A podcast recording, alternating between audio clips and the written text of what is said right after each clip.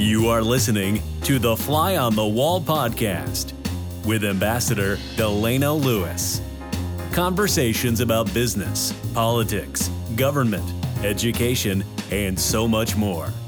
Now, here is your host, Ambassador Delano Lewis. Welcome back. This is Fly on the Wall podcast, and I am Delano Lewis. I'm so excited about today's guest. He is a good friend and colleague. He has an awesome, awesome experience in business and politics.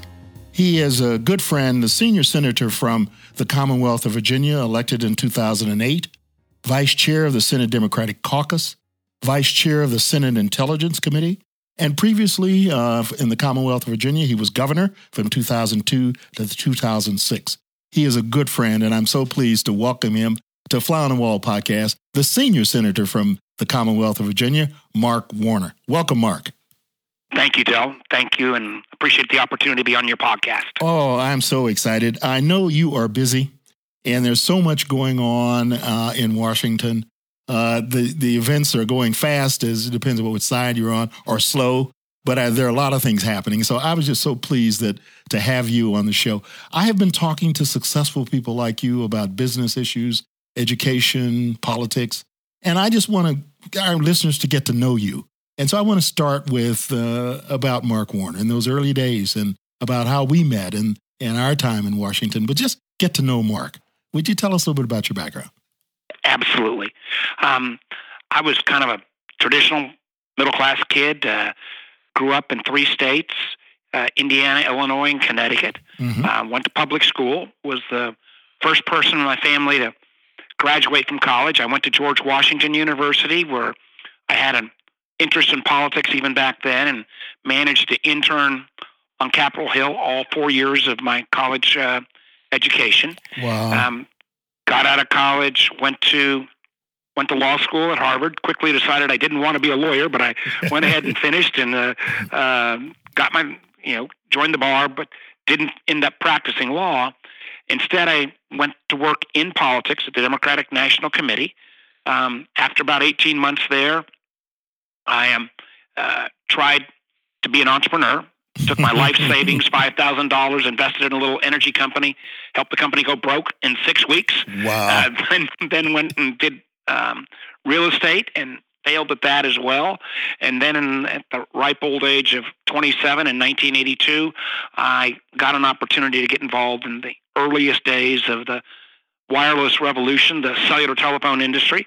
And it was about that time in the early 80s uh, that I had an opportunity to meet um, uh, somebody who was working for C&P Telephone, and it was a community leader, Del Lewis, and uh, he took a, an interest in in me and my career, and um, kind of the rest is history. But I ended up getting out of politics for about 10, 10 years, and um, you know, did most of that time built my business, was a venture capitalist, also was lucky enough to co-found the company Nextel.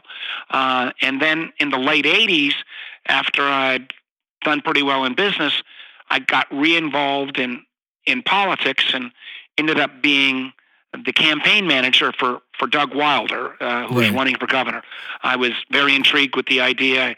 I hadn't been that involved in politics, and I hadn't been all that involved in Virginia politics, but I was intrigued with the idea of, you know, was Virginia ready to elect um, an African American um, governor of Virginia, and uh, I ended up through a variety of circumstances becoming Doug's campaign manager, and was proud to be part of that historical event when he was a elected governor.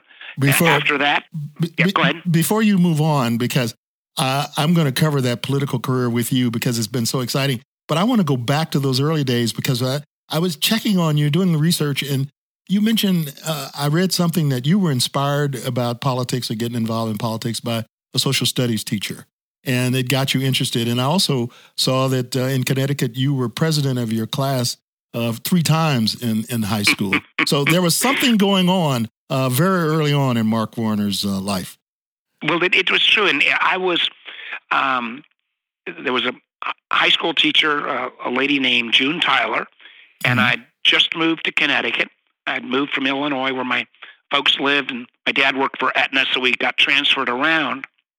And I was in, uh, like to say, I was in eighth grade in 1968, and so I was old enough to be touched by the idealism right. of the 1960s, but not so immersed in it that I became cynical, which I think too many folks in the 60s ended up Right. happening. Good for you. And in, yeah, in 1968, uh, my, my political views have changed because in 1968, I was a um, Republican and a supporter of Richard Nixon. I would think I was the Wow. Nixon surrogate in my eighth grade uh, class when we had the class debate.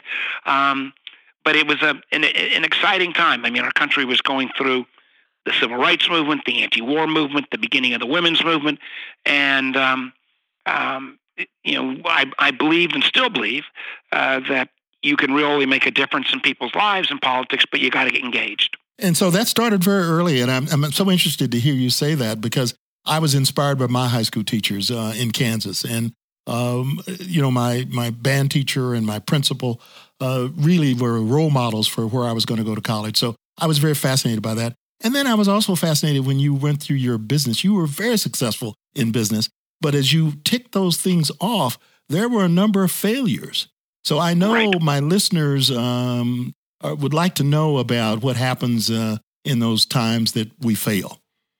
Well, I think you know if, if there's one thing I'd love to impart to your listeners that you know trying something and failing at it, uh, I found that I've learned more from my failures in many ways than I may have learned in my successes. Right. And and I was you know I failed in business. I failed the first time I ran in politics. Um, so I've you know I've I've, I've had a a pretty good career, but it came with, came with failures. And I think in one of the things in our country that is good is that you know you can pick yourself up and try again. Now, let me first also acknowledge uh, that I'm not sure I would have had the opportunities I had if I wasn't a white guy with an appropriate education. Mm-hmm. Uh, so this notion that I, you know, I'm, I, I'm not sure I ever had three chances or two chances or even that first chance. And you know, one of the reasons, one of the things I'd like to try to move our, continue to help move our country forward on is this idea that everybody in America ought to get a fair shot, and that you ought to be able to take the risk of failing and still get a second shot. And uh, unfortunately, I, I don't think that is entirely true for all Mhm. Americans, whether it's based on race or gender or you know where you live. Too much of uh, is happening in America increasingly that your future is dependent by your zip code. Um, but I found in my my career, I also um, you know didn't know enough to know that I shouldn't take another chance. And, Right. you know, and, and to a certain degree, um, you know, since I worked all my way through college and through law school, and I didn't have my parents didn't have the funds to support me, but since I worked, I only had fifteen thousand dollars worth of student debt coming out of both college and law school combined. Right. And one of the things I'm worried about with young people today is that I'm not sure I would have taken all those risks if I'd come out with sixty or seventy thousand dollars worth of student debt. And I really think that is holding back a lot of young people from trying to be entrepreneurs or trying to go off and you know work as a teacher or work in a nonprofit uh, because of the enormous pressure from student debt. And I know, and you're involved in so many of those issues, and you've made that a for, a part of your political uh, uh, career as well, and dealing with some of those those issues. I, I want to go back to some of the similarities about my career because the whole purpose of Fly on the Wall podcast is to bring messages to people about just all of us who who are traveling on, in this planet and how we got there and what we're about. And I noticed that uh, you were a Hill staffer, and I I worked on Capitol Hill for a senator and a congressman. And I noticed that you were involved in, as you talked about, in technology and, and information systems and telecom. And that's where I spent 20 years, of my life in C&P telephone. So there's some similarities here about business and politics that I want our listeners to hear about before I talk about your political career. Would you just shed some light on that?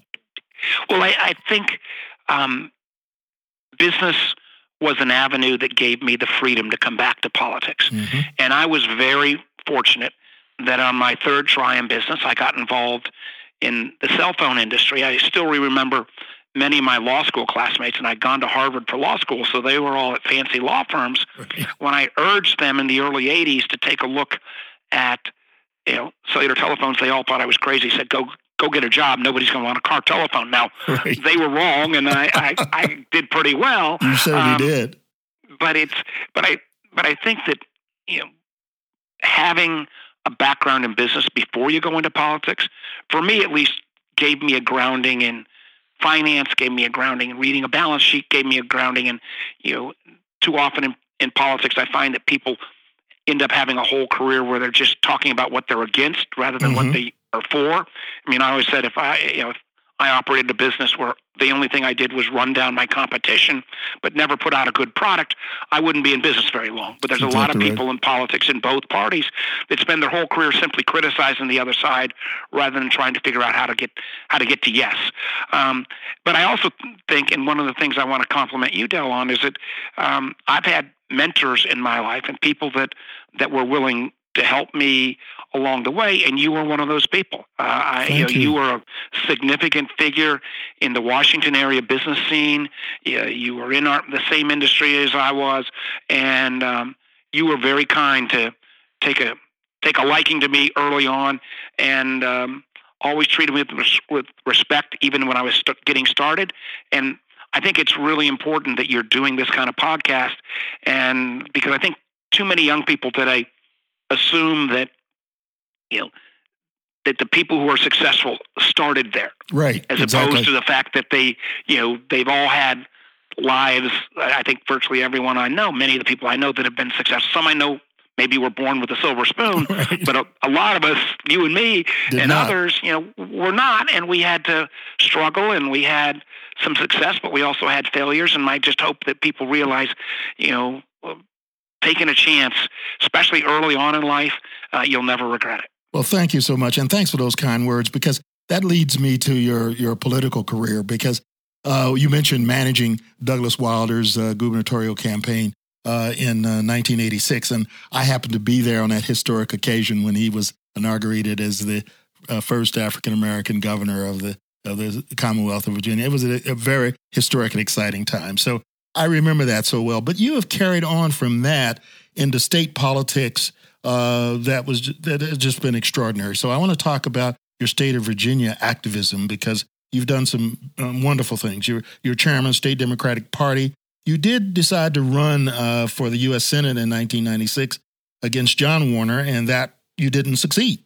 But then after right. that, you ran for governor later and did succeed. So, uh, talk about your state activities. Well, uh, one, um, I learned a lot from that first campaign uh, uh, against John Warner, mm-hmm. and you know what I learned in particular. And John Warner and I have become very close friends. He was kind enough to endorse me in 2014 when I ran for reelection, wow. even though I'm a Democrat and he's a Republican. Mm-hmm. So again, even out of that failure, came for me both a learning experience and because I did better than people expected, it set me up um, to run for governor. So, you know, out of that loss, I still, you know, came there came some there was some upside, and um, developing a relationship with John Warner, who I saw as recently as earlier today, uh, was a real benefit to me, and he's been a mentor of mine through through my whole political career. Now, when I became governor, um, it was a challenging time. You know, for Democrats had not done well for years in Virginia. The state was overwhelmingly Republican. I bet it was mm-hmm. the first Democratic governor in almost a decade. Um, and, you know, the previous governor, frankly, left the state in a very bad fiscal situation. And I often said, he said that there was a $300 million shortfall. And when I got in, found it was a $6 billion shortfall.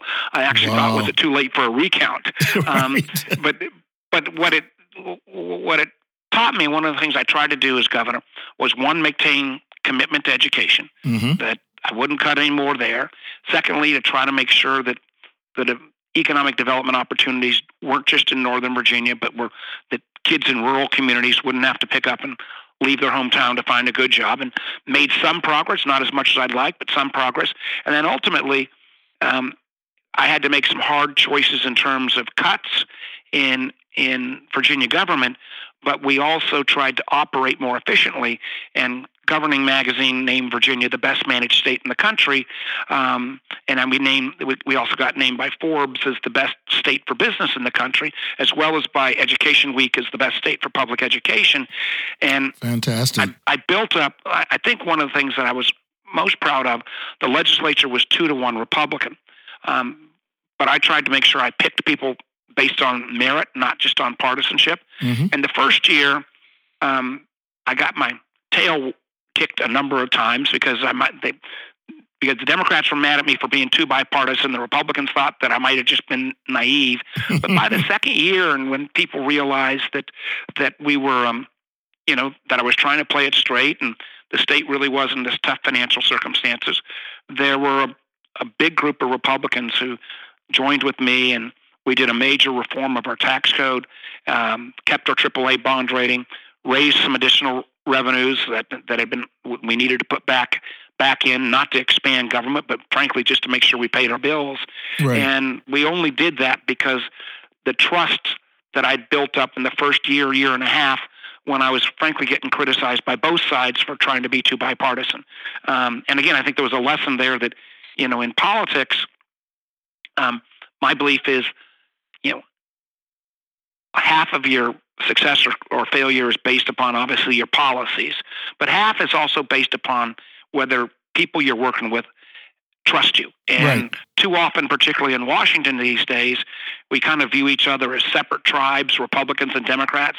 And it's like you think, well, if I'm a Democrat, you must assume that every Republican idea is bad. That's just mm-hmm. crazy to me. I mean, you know, as a business guy, I would never take ideas only from half the room. Right. And I think building up that trust um, so that at, when you really try to do something important, you, you can make the case that hey, this is not about partisanship. This is about what's in the best interest of Virginia. Um, and, and, that and, will come through. And this is what I wanted to to follow through on because as I look over your background, I'm just very impressed with your bipartisan efforts. I mean, you just ticked off what you did in in, in, in the state of Virginia, and you did that with uh, Democrats and, and and Republicans, and you delivered. And then your financial background came in to to play by keeping the triple bond rating and and and having money to to to invest in those social policies. And then what happens? You had a big win in the United States Senate in 2008, 65% of the vote uh, against Republican Jim Gilmore, but unbelievable move to to national stage on the U.S. Senate with a big win. And there, you are also carrying forth with bipartisanship, and I just want to salute you for that. Well, I appreciate that, and you know, but it's, but I didn't. In 2014, one of the things that was really challenging, I had that big win in 2008. In 2014, uh, you know, everybody had predicted that I was going to win again by a big margin, and I ended up winning by only one percent. Now, I think part of that was, you know, I tried to continue to to be bipartisan, but people were not seeing a lot of bipartisan product coming out of the Senate. And there was also the time um, that was the time when people were focused on Ebola, uh, which right. mysteriously went away from the front page the day after the election. And you know, candidly, a lot of folks were were disappointed with President Obama. I'd been a big supporter of President Obama's, and one of the things that was frustrating to me was it it felt like in 2014, and I worry going forward in politics that too often members of Congress or members of the Senate, you know, people don't vote for them or against them based upon their record. They vote for or against them as a message to whoever the president is. And mm-hmm. I don't, mm-hmm. you know, and that helped the Democrats in 2018. It did. But I, but I would hope going forward that people can still distinguish them, you know, their senators and their congressmen from whoever is the president, um, because I think that reinforces people that want to be bipartisan.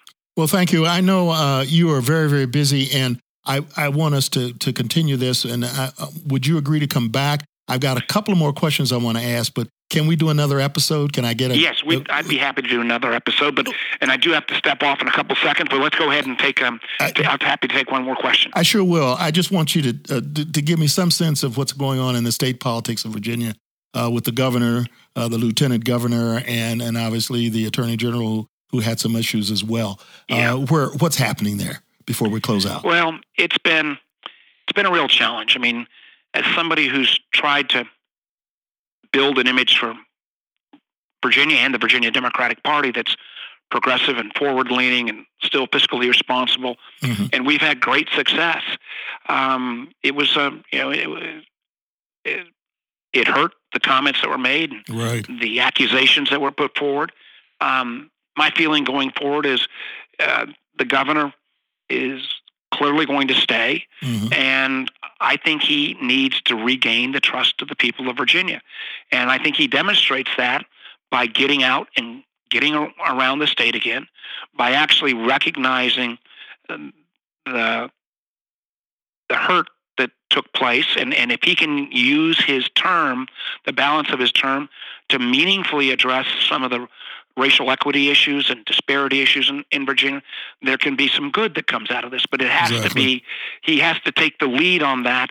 And I think he's starting down that path, mm-hmm. um, but the proof will be in the pudding. Right. Well, listen, um, the, the last thing before you go, and we'll talk more about this next time, anything you can tell us on 2020 and, and how things are shaping up. And obviously, uh, you can't speak a lot from the Senate Intelligence Committee, but there's a lot happening on the national front with Trump right. and, and the collusion and all of those issues.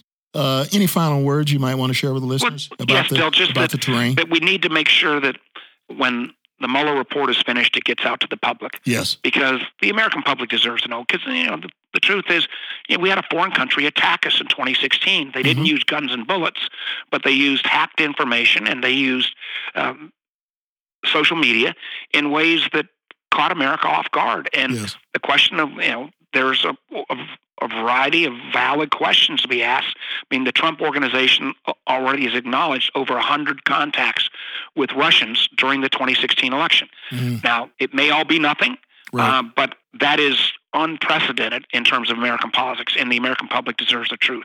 And then in terms of 2020, you know, what my hope is is that and where I, you know, I'm not going to be one of the 20 candidates running, but I, but I do think, you know, I can, I want to offer an economic narrative mm-hmm. that might be a little different than some of the Democratic candidates. Because I listen, I was a business guy. Right. I've been very successful, but I worry that modern American capitalism isn't working for enough people. I worry right. that there's, you know, that people don't feel like they can take a chance and fail the way I did and and get another shot. And mm-hmm. so I, I've got some ideas on both how we ought to have a portable benefit system. A third of the workforce today works without any benefits because they're in some level of independent work or independent uh, contractors.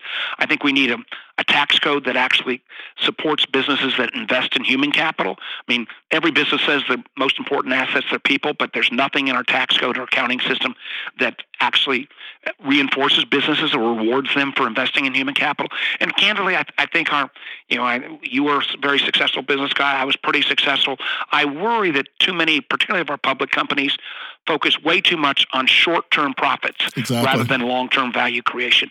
And I think that will can ultimately destroy the system. If you're always chasing that two cents on the next quarter and you don't make your investments in your people and your research, then we're not going to continue to be the strongest economy in the world. So I hope I can, you know, direct a little bit of the at least the debate around the economy, and I've got some ideas to add.